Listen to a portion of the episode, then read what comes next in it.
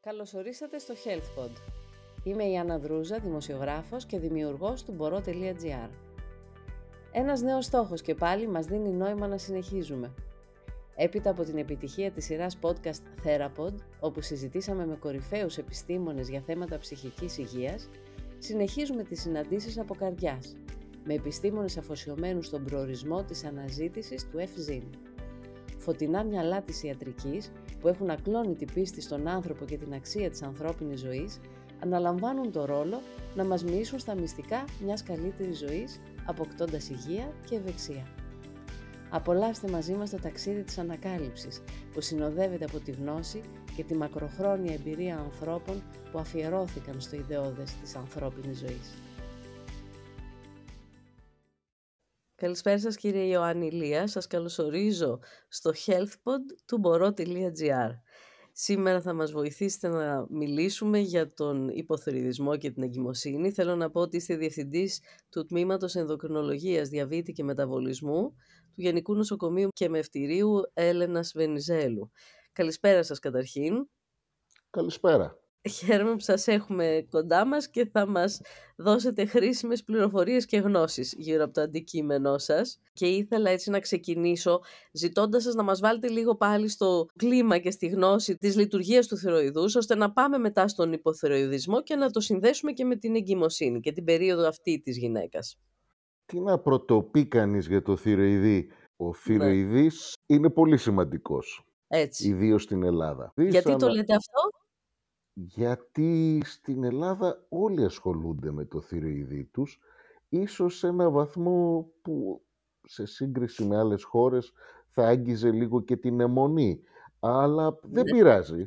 Βασικά είναι ναι. ότι η Ελλάδα ήταν μια περιοχή που υπήρχε, όπως και άλλες περιοχές στην Ευρώπη και αλλού στον κόσμο, σοβαρό πρόβλημα διατροφικής έλλειψης ιωδίου έντονο πρόβλημα που υπήρχε μέχρι και τη δεκαετία του 60 ήταν εντονότατο. Ο θηροειδής είναι ένα όργανο που χρειάζεται το ιόδιο για να οδηγηθεί στην παραγωγή των θηροειδικών ορμονών. Ναι, και γιατί χρειαζόμαστε θηροειδικές ορμόνες; Γιατί είναι ένας κεντρικός μεταβολικός ρυθμιστής για όλη τη διαχείριση της ενέργειας του οργανισμού, αλλά Μάλιστα. επίσης και ένας βασικός ρυθμιστής και για την ανάπτυξη. Και εδώ είναι το ναι. ενδιαφέρον ειδικά για τον θηροειδή και τον υποθυροειδισμό στην εγκυμοσύνη. Να σας διακόψω κύριε Ηλία. Ε, θα τολμούσα να κάνω μια πολύ απλοϊκή ερώτηση. Ποια θεωρείτε από τα μέρη του οργανισμού τα πιο σημαντικά; Όλα τα μέρη είναι σημαντικά. Γιατί ο άνθρωπος είναι όλων. Δεν υπάρχει τίποτε άχρηστο. Όλα είναι ναι. Σημαντικά. Αλλά πρωτίστως, ακούστε, εκτός από τη σωματική αρτιμέλεια υπάρχει και η διανοητική. Το πρώτο ναι. σίγουρα, όπως και ο κεντρικός ρυθμιστής του οργανισμού, ο εγκέφαλος. Πρώτα απ' όλα είναι αυτός και από εκεί και πέρα από αυτόν εκπορεύονται όλα. Ωραία. Άρα το ιόδιο πού το βρίσκουμε μιας και το αναφέρατε; Το ιόδιο είναι συνήθως εκτός από ψάρια, διάφορα θαλασσινά, φύκια και όλα αυτά. Προσέξτε, ο θηροειδής συγκεντρώνει, αν στο αίμα έχεις ποσότητα 1 ιωδίου, μέσα στο ναι. θηροειδή είναι 100. Συγκεντρώνει το ιόδιο, το συγκεντρώνει σε ένα σαν πάστα που έχει μέσα που είναι το κολοειδές και εκεί γίνονται οι αντιδράσεις που οδηγούν στην παραγωγή των θηροειδικών ορμονών. Εξαρτάται και από ναι. τις διατροφικές συνήθειες. Παραδείγματος χάρη στην Ασία, στην Ιαπωνία που τρώνε φύκια, ψάρια και όλα αυτά δεν υπάρχει έλλειψη ιωδίου. Στην Ευρώπη και στις Ηνωμένες Πολιτείες υπήρχε έλλειψη οδείου. Ε, στις Ηνωμένες Πολιτείες είχαν βρει ως λύση να είναι και ιωδιωμένο το γάλα, π.χ. Στην Ευρώπη ως λύση έχει βρεθεί να ιωδιώνεται το αλάτι. Ναι, Στην ναι. Ελλάδα αυτό ξεκίνησε από τη δεκαετία του 60 περίπου. Δεν ήταν προϊόν κρατικής πρωτοβουλίας και αυτός είναι ο πιο εύκολος τρόπος ε, του να παίρνει κανείς αρκετό ιόδιο και πρέπει να το διαβάζουμε αυτό. Το γράφουν οι συσκευασίες του αλατιού. Απ' την άλλη μεριά βέβαια, επειδή όλα τα πράγματα βρίσκονται σε μια ισορροπία, έχουμε πει ότι και η κατανάλωση του άλατος πρέπει να είναι με μέτρο. Υπάρχουν ναι. και όρια. Βέβαια δεν σας κρύβω ότι εγώ καταναλώνω τον Ιμαλαίων. Άρα δεν παίρνω ιόδιο. Υπάρχουν... Το πιθανότερο είναι να μην παίρνετε ιόδιο. Υπάρχουν και ορισμένα ορυκτά άλατα ή τέτοιου τύπου που το Ναι. γράφουν πάνω ότι είναι ιωδιωμένα. Να κάνω μια διευκρίνηση. Το ιόδιο είναι λίγο εντός εισαγωγικών ένα άτιμο στοιχείο. Μμμ. Γιατί στις συνηθισμένες συνθήκες εξαχνούται. Οπότε ναι μεν το βάζουμε σε τροφές, σε φάρμακα, σε οτιδήποτε, αλλά είναι ευαίσθητο, επηρεάζεται από το φως, από την υγρασία. Ε, θέλει λίγο την προσοχή του. Μετά μπορεί να βγει στην ατμόσφαιρα το ιόδιο και να φύγει. Επομένως, είναι το κύριο συστατικό για τον θηροειδή. Για τις Γιατί- θηροειδικές ορμόνες το ιόδιο είναι το κύριο συστατικό. Ναι, είναι σαφές αυτό. Μμ. Ναι. Μας λέγατε ότι ο θηροειδής μας είναι αυτός που καθορίζει και το μεταβολισμό. Είναι βασικός.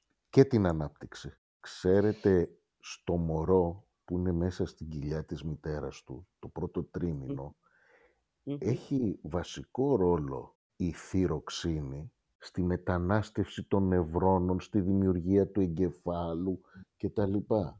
Είναι βασικό αυτό. Χρειάζεται το μωρό θυροξίνη και το πρώτο τρίμηνο και περίπου μέχρι και τα μέσα του δεύτερου την παίρνει αποκλειστικά από τη μητέρα του. Αν Μάλιστα. και έχει αναπτυχθεί Άρα- στη δωδέκατη. Άρα, εάν ξεκινήσουμε με το θέμα του υποθυροειδισμού, εδώ έχουμε πολλά να πούμε έτσι, σε σχέση με την εγκυμοσύνη. Αλλά πρώτα θα πρότεινα να μας εξηγήσετε λίγο τι σημαίνει υποθυροειδισμός και μετά να το συνδέσουμε και με την εγκυμοσύνη και τι μπορεί να προκαλέσει κατά τη διάρκεια της κοίησης. Λοιπόν, υποθυροειδισμός είναι ο θηροειδής να μην Μμμ. παράγει αρκετές θηροειδικές ορμόνες. Μπορεί να υπάρχει και υποθυροειδισμός επειδή κάποιος έχει βγάλει τον θηροειδή του. Έχει κάνει χειρουργείο. Λοιπόν, αλλά επειδή ο άνθρωπος χρειάζεται τις θηροειδικές ορμόνες, πρέπει να βρεθεί κάποιος τρόπος να αντιμετωπιστεί. Τώρα, ο υποθυροειδισμός αδρά διακρίνεται σε Μμμ. αυτό που θα λέγαμε στον κλινικό υποθυροειδισμό και στον υποκλινικό. Ξέρετε, οι ορμόνες του θηροειδούς, η ελεύθερη TAF4 ή TAF4 ή όποια μετράμε, είναι Ναι. σε ένα είδος ε, και ισορροπίας με την ορμόνη που βγαίνει από στην ουσία από την υπόφεση, ένα μέρος του εγκεφάλου και μαστιγώνει το θηροειδή να παράγει ορμόνες, με την TSH. Λοιπόν, Μα- σκεφτείτε τα αυτά τα δύο, οι θηροειδικές ορμόνες από τη μια μεριά, μιας ζυγαριάς και η TSH από την άλλη. Όταν Ναι. λοιπόν αρχίσει η TSH και ανεβαίνει, ενώ οι ορμόνες ακόμα παραμένουν σε αυτό που το κάθε εργαστήριο θεωρεί φυσιολογικό, αυτό είναι ο υποκλινικός υποθυροειδισμός. Τι εννοούμε, Όταν TSH, για να είναι ξέρει. μια ο κόσμος. ορμόνη που διεγείρει τον Μπράβο. θηροειδή. Βγαίνει από την Ωραία. υπόφεση ένα, Ωραία. έναν αδένα στον εγκέφαλο. Ωραία. Λοιπόν, όταν λοιπόν ανεβεί μόνον η TSH, ενώ οι ορμόνες ακόμα κρατάνε το ένα φυσιολογικό επίπεδο, αυτό είναι υποκλινικός υποθυροειδισμός. Όταν Ναι. πέσουν και κάτω από τα φυσιολογικά οι θηροειδικές ορμόνες και συνεχίζει να ανεβαίνει η TSH, πάμε σε ένα κλινικό υποθυροειδισμό. Ο κλινικός υποθυροειδισμός εκφράζεται συνήθως με μια TSH πάνω από 10, 20, 30 κτλ. Έχει συνήθως και κλινικές εκφράσεις. Ένα στεγνοδέρμα, υπνηλία, βραδικαρδία, ενδεχομένως ε, να μαζεύει κανείς και υγρό γύρω από την καρδιά τους στους πνεύμονες. Αρχίζει και ζορίζεται ο οργανισμός Πω, στον πω. κλινικό Αυτά που λέτε υποθυροειδισμό. τώρα, πολλοί άνθρωποι που έχουν αυτό το πρόβλημα έχουν διαπιστώσει αυτά τα συμπτώματα που μας Στον περιγράφετε. βαρύ και υπάρχει ο βαρύτατος υποθυροειδισμός με Ναι. ένδυα, πλήρη ένδυα θηροειδικών ορμονών που μπορεί να πέσει ο ασθενής ή η ασθενής σε κόμμα. Ο Ω βαρύς Θεέ. υποθυροειδισμός λέγεται μιξίδημα, μιξιδηματικό κόμμα, που αυτό είναι Ναι. πολύ σοβαρή κατάσταση. Δύσκολα. Μπορεί να χάσεις και τη ζωή σου δηλαδή. Ναι. Μου έχει τύχει. Εγώ δουλεύω 30 χρόνια. Ε, έχει τύχει να έχω δει ασθενείς, παρατημένους ασθενείς, παραμελημένους, με μιξίδημα Ενώ είναι να... κάτι που αντιμετωπίζεται. Όσο διαγνωστεί νωρίς, ναι. Ναι. Στη φάση Ναι. του μιξιδήματος, που είναι ειδηματώδες όλο το σώμα, που έχει ακόμα και το πεπτικό είναι ειδηματώδες, και να του δίνεις θηριδική ορμόνη του, του ασθενούς, δεν την απορροφά. Και ενδοφλεβίως να του τη χορηγήσεις, πάλι δεν Μάλιστα. πιάνει τόπο. Είναι πολύ δύσκολο. Είναι μια πολύ δύσκολη κατάσταση.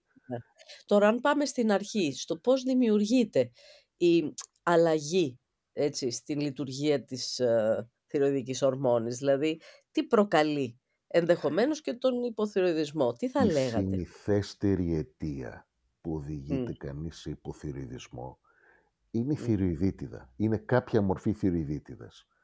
Ή η θηροειδίτιδα Χασιμότο. Όλος ο κόσμος την έχει ακούσει. Α, καλά, αυτό πια είναι μάστιγα. Μα είναι πολύ Ναι. συχνή. Στην Ναι. ηλικία των 30 ετών μπορεί και η μια στις 3, αν όχι μια στις 3, η μια στις 4 Ναι, ναι, γυναίκες. Θα ναι, έχει ναι. κάποια στοιχεία Χασιμότο. Και είναι Λοιπόν, τι μόνο είναι Χασιμότο. κληρονομικό. Όχι, Ναι. όχι, όχι, όχι. Η Α, για να το Χασιμότο, όχι, όχι, ξεκαθαρίσουμε. όχι. Ναι. Η Χασιμότο είναι ένα αυτοάνωσο νόσημα. Αν το Ναι. θέλετε, δεν συμπαθεί ο οργανισμός στο θηροειδή του και στρέφεται εναντίον του. Τον γεμίζει με λεμφοκύτταρα που λίγο, λίγο το σκοροφαγώνουν. Οχ, Όπως ναι. και άλλα αυτοάνοσα νοσήματα, ρευματοειδής, αρθρίτιδα, το ένα, το άλλο, το παράλληλο. Αυτά είναι συνηθέστερα, τα συναντάμε λίγο πιο συχνά στις γυναίκες. Γιατί Τρώνε είναι λοιπόν σιγά σιγά. δεν είναι τραγικό. Μμ. Μπορεί να έχει κανείς αντισώματα και να μην επηρεαστεί ποτέ η θηροειδική λειτουργία, να το ξεκαθαρίσουμε. Απλώς χρειάζεται μια παρακολούθηση και εγρήγορση. Λοιπόν, Ναι. ένα άλλο στοιχείο που μπορεί να οδηγήσει σε θηροειδική αυτοανοσία, ένα είδος Ναι. χασιμότος στην ουσία, είναι Ναι. καμιά φορά αν γεμίσει κανείς με πάρα πολύ ιόδιο. Μάλιστα. Π.χ. Το σε οποίο είναι πιο περιοχή... σπάνιο όμως. Εξαρτάται από την περιοχή. Στην Ελλάδα ναι, αλλά ας πούμε στην Τασμανία, δεν ξέρω κι εγώ πού, όταν δείξαν υπερβολικό ζήλο στο να διορθώσουν την ε, ιοδοπενία του πληθυσμού και βάλαν, δώσαν στον κόσμο αρκετό ιόδιο, δεν ξέρω αν δίναν και Ναι. συμπληρώματα Πήγαν στο άλλο ιωδίου. άκρο. Πήγαν στο άλλο άκρο και ο κόσμος έκανε θηροειδίτιδα. Ναι. Έχω στο Λ- πίσω μέρος του μυαλού μου και για το στρες κατά πόσο αυτό προσβάλλει και Το επηρεάζει. στρες, το στρες επηρεάζει πολλά πράγματα. Θα μπορούσε να είναι και αυτό. Απλώς επειδή δεν μπορούμε να βρούμε την άμεση συσχέτιση των δύο, το λέμε, αλλά στην ουσία θα είναι σαν ένα είδος αιτιολόγησης εξαποκλεισμού των άλλων. Κάπως Μάλιστα. έτσι. Τώρα, Ναι. λέμε για κληρονομικότητα. Μια προδιάθεση ίσως να μπορεί να κληρονομείται, αλλά η χασιμότητα αυτή καθ' αυτή όχι. Μια προδιάθεση θα μπορούσε, αλλά μέχρι εκεί. Πάντως εγώ έχω χασιμότο και το παιδί μου επίσης, η κόρη μου. Ε, είναι Ναι. πάρα πολύ συχνό. Αλλά σε συχνό. φυσιολογικά όρια. Μα μπορεί κανείς να έχει α- θετικά αντισώματα κατά του θηριδούς Σωστά. για Ναι, ναι, πάρα ναι. πολύ καιρό και η λειτουργία να είναι φυσιολογική. Ναι. Αλλά θα μπορούσε αυτό να οδηγήσει σε ένα υποθυριδισμό, γι' αυτό και χρειάζεται να είναι κανείς σε εγρήγορση. Πώς λέει το λατινικό Εμείς ρητό, ξεχνά- αν θέλει κανείς ειρήνη να προετοιμάζεται για πόλεμο. Άρα μια μέτρηση TSH μια φορά το χρόνο, αν έχει κανείς θετικά αντισώματα και παρόλα αυτά είναι Επιβάλλει. ευθυριδικός, δεν χάνει κανείς τίποτε. Μα είναι στο βασικό check-up έτσι κι αλλιώς. Ε, κοιτάξτε, αν το πάμε με πολύ αυστηρά κριτήρια, όλες αυτές οι έννοιες του check-up θα σας πούν διάφορες αυθεντίες ότι, ε, εντάξει, σίγουρα πάντως στην ηλικία των 40 ή 50 μια-δυο μετρήσεις TSH επιβάλλονται. Για τους όζους ισχύει κάτι αντίστοιχο; Οι όζοι έχουν ένα ανάλογα με τη μορφή τους μονοψήφιο συνήθως ποσοστό του να κρύβουν κάποια νεοπλασία. Ναι. Αυτό εξαρτάται. Και οι άντρες και οι γυναίκες έχουν όζους. Συνήθως όταν είναι πολλοί οι όζοι μας ανησυχεί λιγότερο από ότι αν είναι Ναι. μόνο ένας όζος. Ένας μεγάλος όζος, ένας όζος ε, δυο εκατοστά, δεν ξέρω κι εγώ τι, τρία, σίγουρα μας ανησυχεί σε σχέση με κάτι πολύ μικρά οζάκια που χαρακτηρίζουν τη χασιμότο που είναι δύο-τρία χιλιοστά ή κάτι τέτοιο. Ναι. Ε, συν και κάποια χαρακτηριστικά της μορφής τους στο- στον υπέρηχο που είναι πολυτεχνικά για να τα συζητήσουμε. Δεν αποκλείει η χασιμότο, δεν αποκλείει την ύπαρξη όζων. Μπορεί να υπάρχει με όζους, μπορεί και με όχι. Μπορεί να εμφανίζει αυτό που λένε ψεύδο όζους. Μοιάζει με όζους στο υπέρηχο χωρίς να είναι. Και πότε πρέπει να αφαιρούνται, αν πρέπει. Ακούστε, αν ένας όζος έχει ύποπτη μορφή ή Αχα. το μέγεθός του είναι τέτοιο ώστε να είναι δύο πόντι, είναι δυόμιση πόντι, ε, δεν ξέρω κι εγώ τι, αν υπάρχει ιστορικό ακτινοβόληση στο λαιμό, υπάρχουν κάποια κριτήρια. Σκόπιμο είναι να παρακεντηθεί και αναλόγως του αποτελέσματος της ε, βιοψίας με λεπτή βελόν. Μέχρι πρόσφατα, όταν κανείς χειρουργούσε τον θηροειδή του, το δόγμα ήταν να αφαιρείται ολοκληρωτικά. Τώρα τα τελευταία χρόνια πάλι υπάρχει τάση ή τουλάχιστον η οδηγία από το εξωτερικό θα μπορούσε να μην αφαιρείται και όλος ο θηροειδής. Αυτό είναι ένα θέμα διχογνωμίας που αφορά πιο πολύ τους χειρουργούς ενδοκρινών αδένων ναι, γιατί ναι. αυτοί θα αποφασίσουν τελικά σε συζήτηση με τον ασθενή τι θα κάνουν. Αλλά αν έχεις μια κακή, μια ύποπτη, μια ύποπτη έως σαφώς θετική βιοψία ε, με λεπτή βελόνα, ναι. Τότε πρέπει να αφαιρεθεί. Πρέπει να αφαιρεθεί, είναι σαφές. Ναι. Επίσης, αν ένας σώζος και καλοήθης να είναι, με καλή ε, παρακέντηση, αν ενοχλεί, αλλά δεν θα βγάλουμε, δεν θα ζητήσουμε... Πώς καταλαβαίνουμε την ενόχληση; Πολλοί κόσμος το νιώθει αυτό σαν να του πιέζει ένα δάκτυλο το λαιμό ή σαν να έχει ένα ενόχλημα που να θέλει να δείξει. Συνήθως ε, αυτά είναι τα ενοχλήματα. Ναι, ή ναι, ναι. κάτι να τον δυσκολεύει, όταν καταπίνει. Ανάλογα και με τη θέση. Αν είναι από την, από την μπροστινή μεριά του αδένα, μπορεί να ενοχλεί ναι. λιγότερο, αλλά να είναι πιο ορατός εκεί mm. στην τομή τους, στην εντομή του στέρνου να φαίνεται κάπως. Α, ενώ αν την πίσω μεριά, την οπίστη επιφάνεια, μπορεί να μην είναι τόσο ορατό, αλλά να ενοχλει Είναι τόσο, τόσο η περιγραφή σας έτσι, καθαρή που μας βοηθάτε να το κατανοούμε κι εμείς που δεν είμαστε γιατροί. Από την εμπειρία έστω ναι. κάποιες και κάποιοι. Λοιπόν, τώρα να γυρίσουμε στο κομμάτι και καταρχήν να σας ρωτήσω πώς μπορεί να προκαλέσει αλλαγές στις ε, θηροειδικές ορμόνες; Η εγκυμοσύνη για όλες τις γυναίκες μια φάση μεγάλης αναταραχής. Πολύ Όπως έλεγε, όπου ο Μάο έλεγε, ναι. μεγάλη αναταραχή, υπέροχη κατάσταση. λοιπόν, έτσι. είναι και η εγκυμοσύνη. Είναι ναι. μεγάλη αναταραχή για τον ναι. οργανισμό. Αν το θέλετε, ζορίζεται το γυναικείο σώμα να τα βγάλει πέρα στην εγκυμοσύνη. Πολύ. Σε πάρα πολλές απόψεις. Λοιπόν, τι γίνεται λοιπόν στην εγκυμοσύνη; Η γυναίκα έχει το μεταβολικό φορτίο και του εμβρίου. Οπότε οι ανάγκες, όπως το μωρό σχετικά νωρίς, γύρω στη 12η εβδομάδα ή λίγο πριν τη 12η εβδομάδα, έχει θηροειδή, αλλά ναι δεν είναι πλήρως λειτουργικός γύρω στην 20η εβδομάδα. Είναι λειτουργικός πλέον ο θηριδής του μωρού. Ναι. Λοιπόν, σε όλο αυτό το διάστημα το μωρό εξαρτάται από τη θυροξίνη της μάνας. Άρα η καημένη μάνα πρέπει να προσαρμοστεί και να βγάλει τόση θυροξίνη ώστε να καλύψει και τον εαυτό της και το ναι. μωρό. Και το μωρό, γιατί μας είπατε ότι συνδέεται άμεσα με την ανάπτυξη του νευρικού του συστήματος. Άμεσα έτσι. με την ανάπτυξη και το βασικό είναι με την ανάπτυξη του νευρικού σωλήνα, του νευ, κεντρικού νευρικού συστήματος. Ποιο είναι το θέμα τώρα; Ότι ναι. μπορεί η μητέρα να ναι. μην μπορεί, ο οργανισμός της, μιας, της, της μητέρας, να μην μπορέσει να ανταπεξέλθει επαρκώς στην αυξημένη ανάγκη παραγωγής θηροειδικών ορμονών. Μπορεί είναι και... οι θηροειδικές ορμόνες που παίζουν το ρόλο στην ανάπτυξη του εμβρίου; Η TAF4 είναι η θυροξίνη. Η ναι. τριοδοθυρονίνη που είναι η ενεργός ορμόνη. Να το ναι. ξεκαθαρίσουμε και αυτό. Η TAF4 ναι. είναι ένα σαν προορμόνη αν το θέλετε. Γίνεται Μάλιστα. ενεργός όταν της βγει το ένα από τα τέσσερα μόρια ιωδίου και γίνει TAF3, τριοδοθυρονίνη. Ναι, ναι. Όμως, ο θηροειδής κατά μείζωνα λόγο παράγει TAF4, ναι. ο πλακούντας διαπερνάται από την TAF4 και όχι από την TAF3. Ναι. Άρα, αυτό έχει, έχει μια μικρή σημασία, όχι τόσο στην Ελλάδα, αλλά στο εξωτερικό. Στο εξωτερικό που ίσως ιδίω στις Ηνωμένες Πολιτείες, στην Αγγλία, ναι. ε, κυκλοφορούν κάποια σκευάσματα που μπορεί να έχουν ε, παραπάνω ή σχεδόν αποκλειστικά ταυτρία, αντί ταυτέσσερα. Λοιπόν, αυτά στην εγκυμοσύνη αντενδείκνυνται, γιατί η ταυτρία δεν περνά επαρκώς στον πλακούντα, οπότε δεν είναι καλή για την ανάπτυξη του μωρού. Αντίθετα, η ναι. ταφ4 της μάνας περνάει, πάει στο μωρό και μετατρέπεται εκεί σε ενεργό ορμόνη ταυτρία για να ασκήσει το έργο της.